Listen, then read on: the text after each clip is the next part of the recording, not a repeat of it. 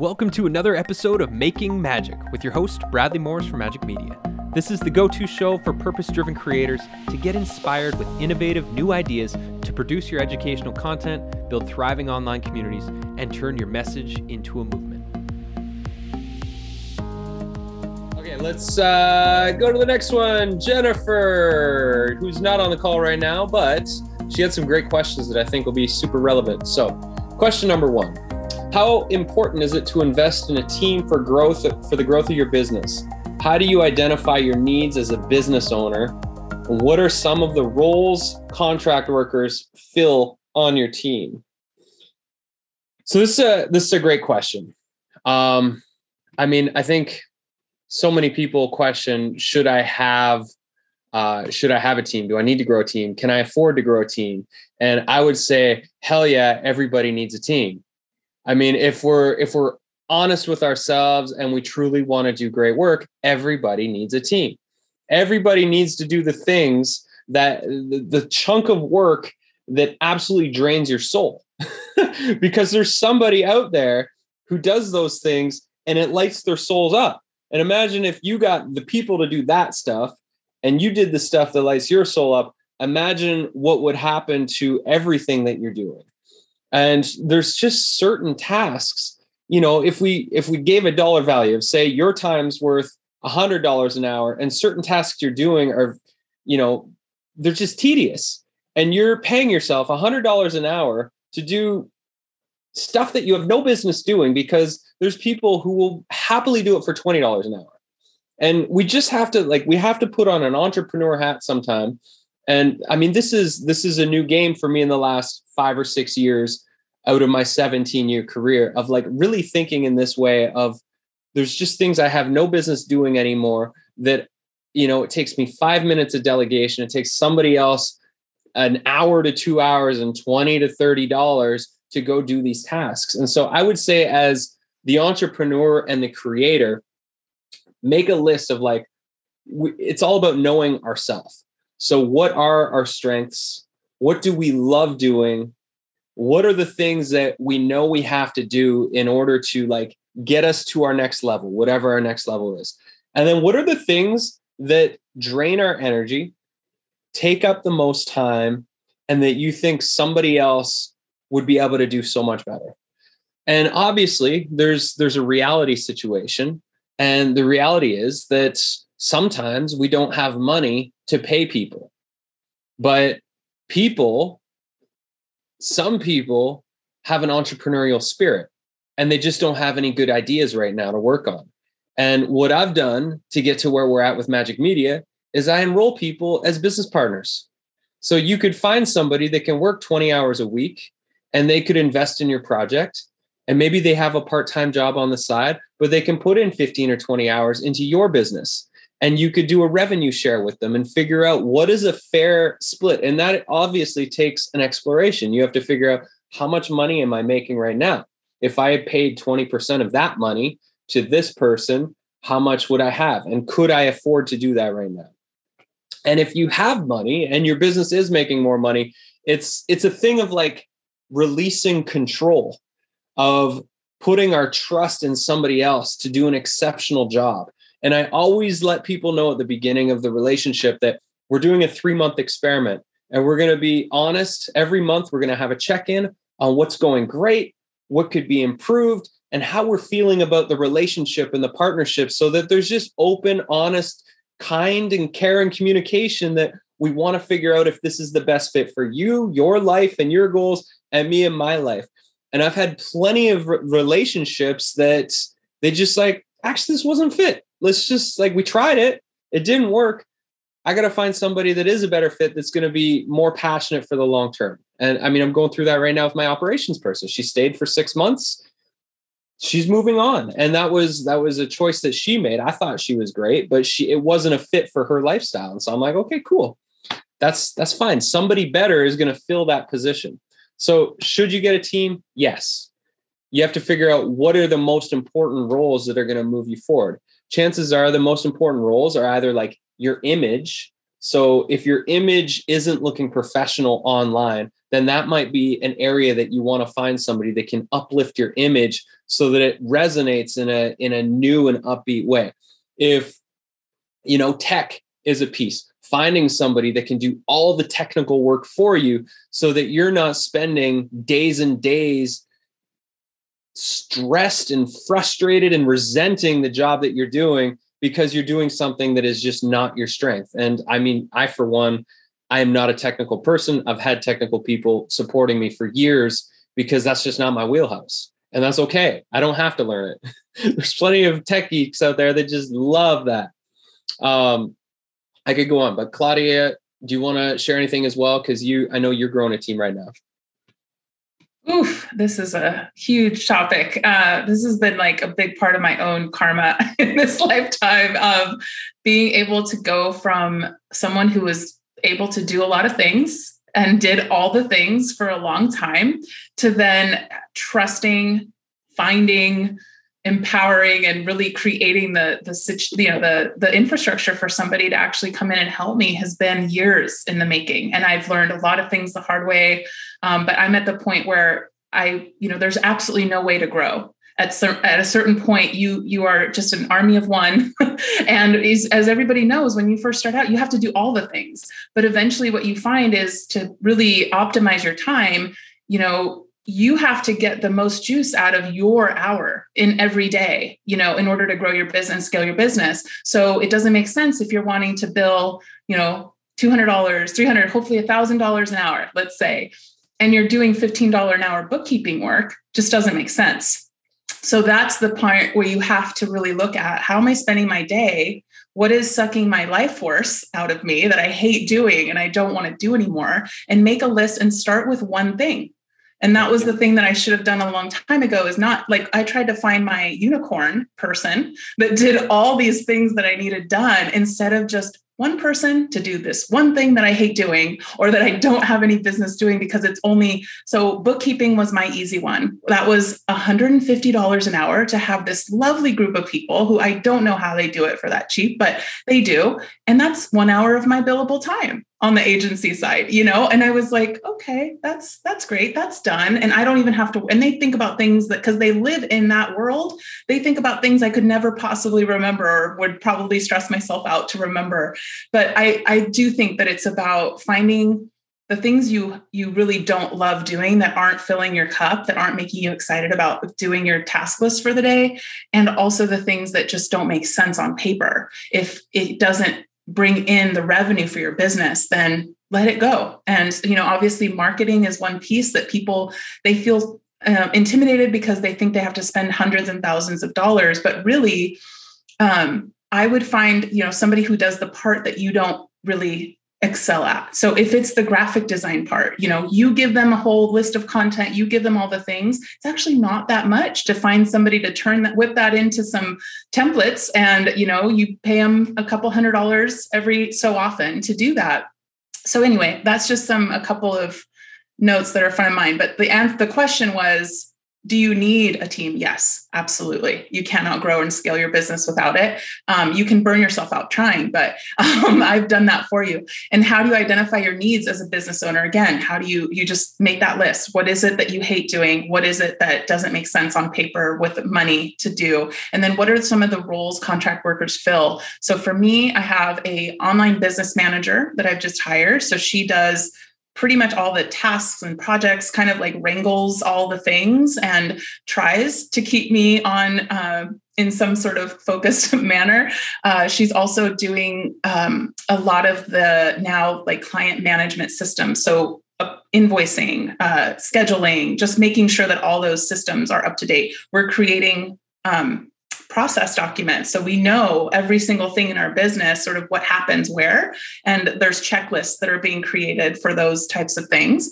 Especially when you're launching courses and things like that, that creating templates and creating standard operating procedures are really helpful down the line. Um, and okay. it can be easy. You yeah. just, as you're creating stuff, you have an operations document already open and you just put it in and it doesn't get built in a day it gets built over a year as you're doing things you're creating the standard operation and that makes it so much easier to hire people because as you're doing tasks You're creating a space where it's like, hey, you want to learn to do that?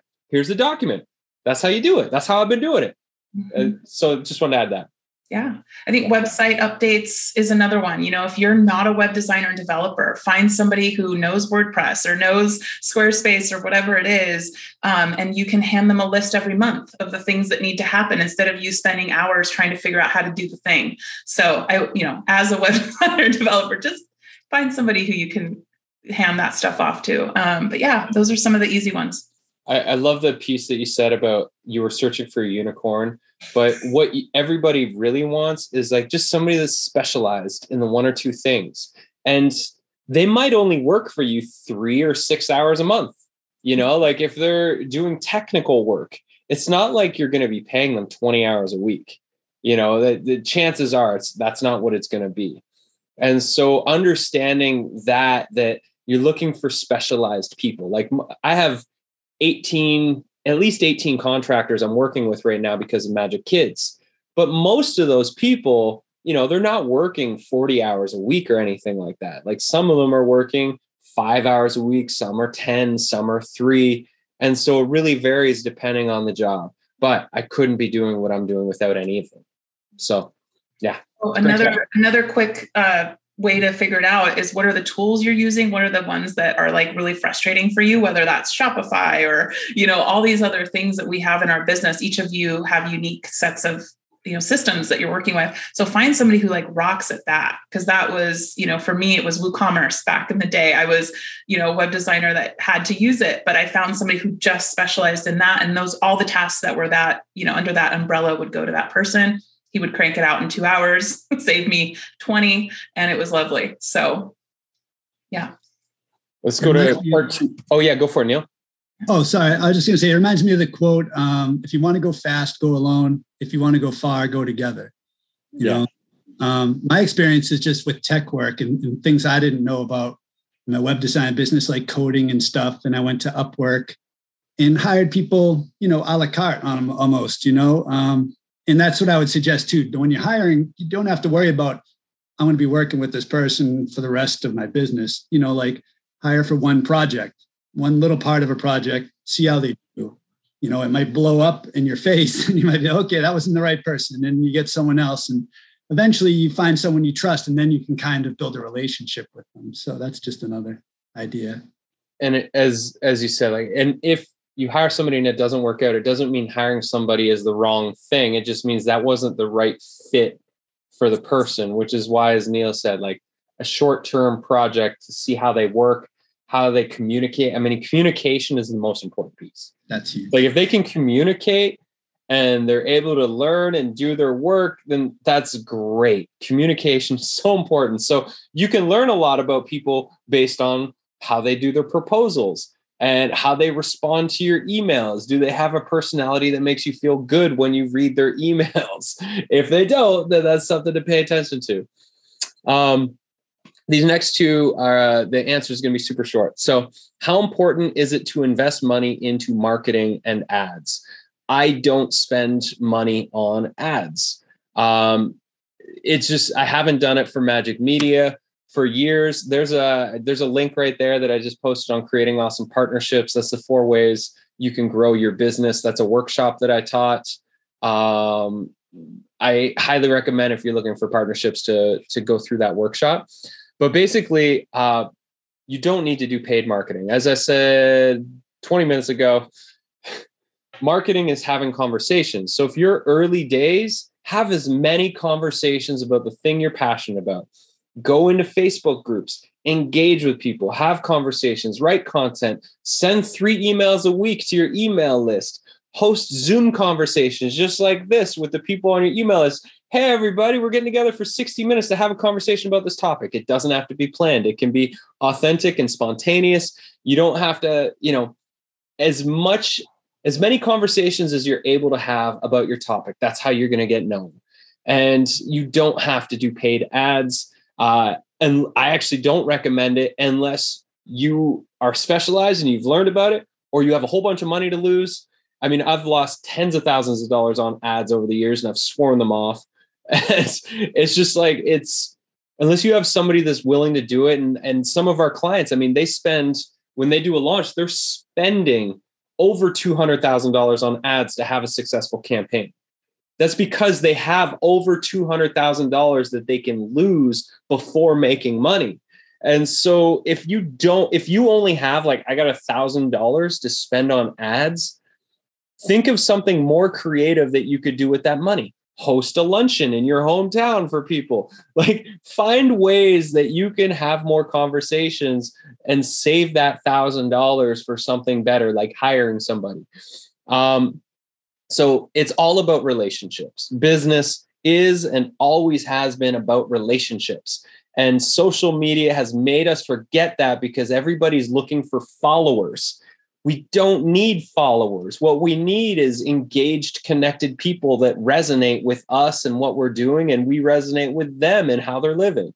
So that's all we're looking for. And how do we arrive to those places? We have conversations. Conversations lead us to resonance. Resonance leads to contacts and clients and all the things. So just find more ways to create resonance with the people you're communicating with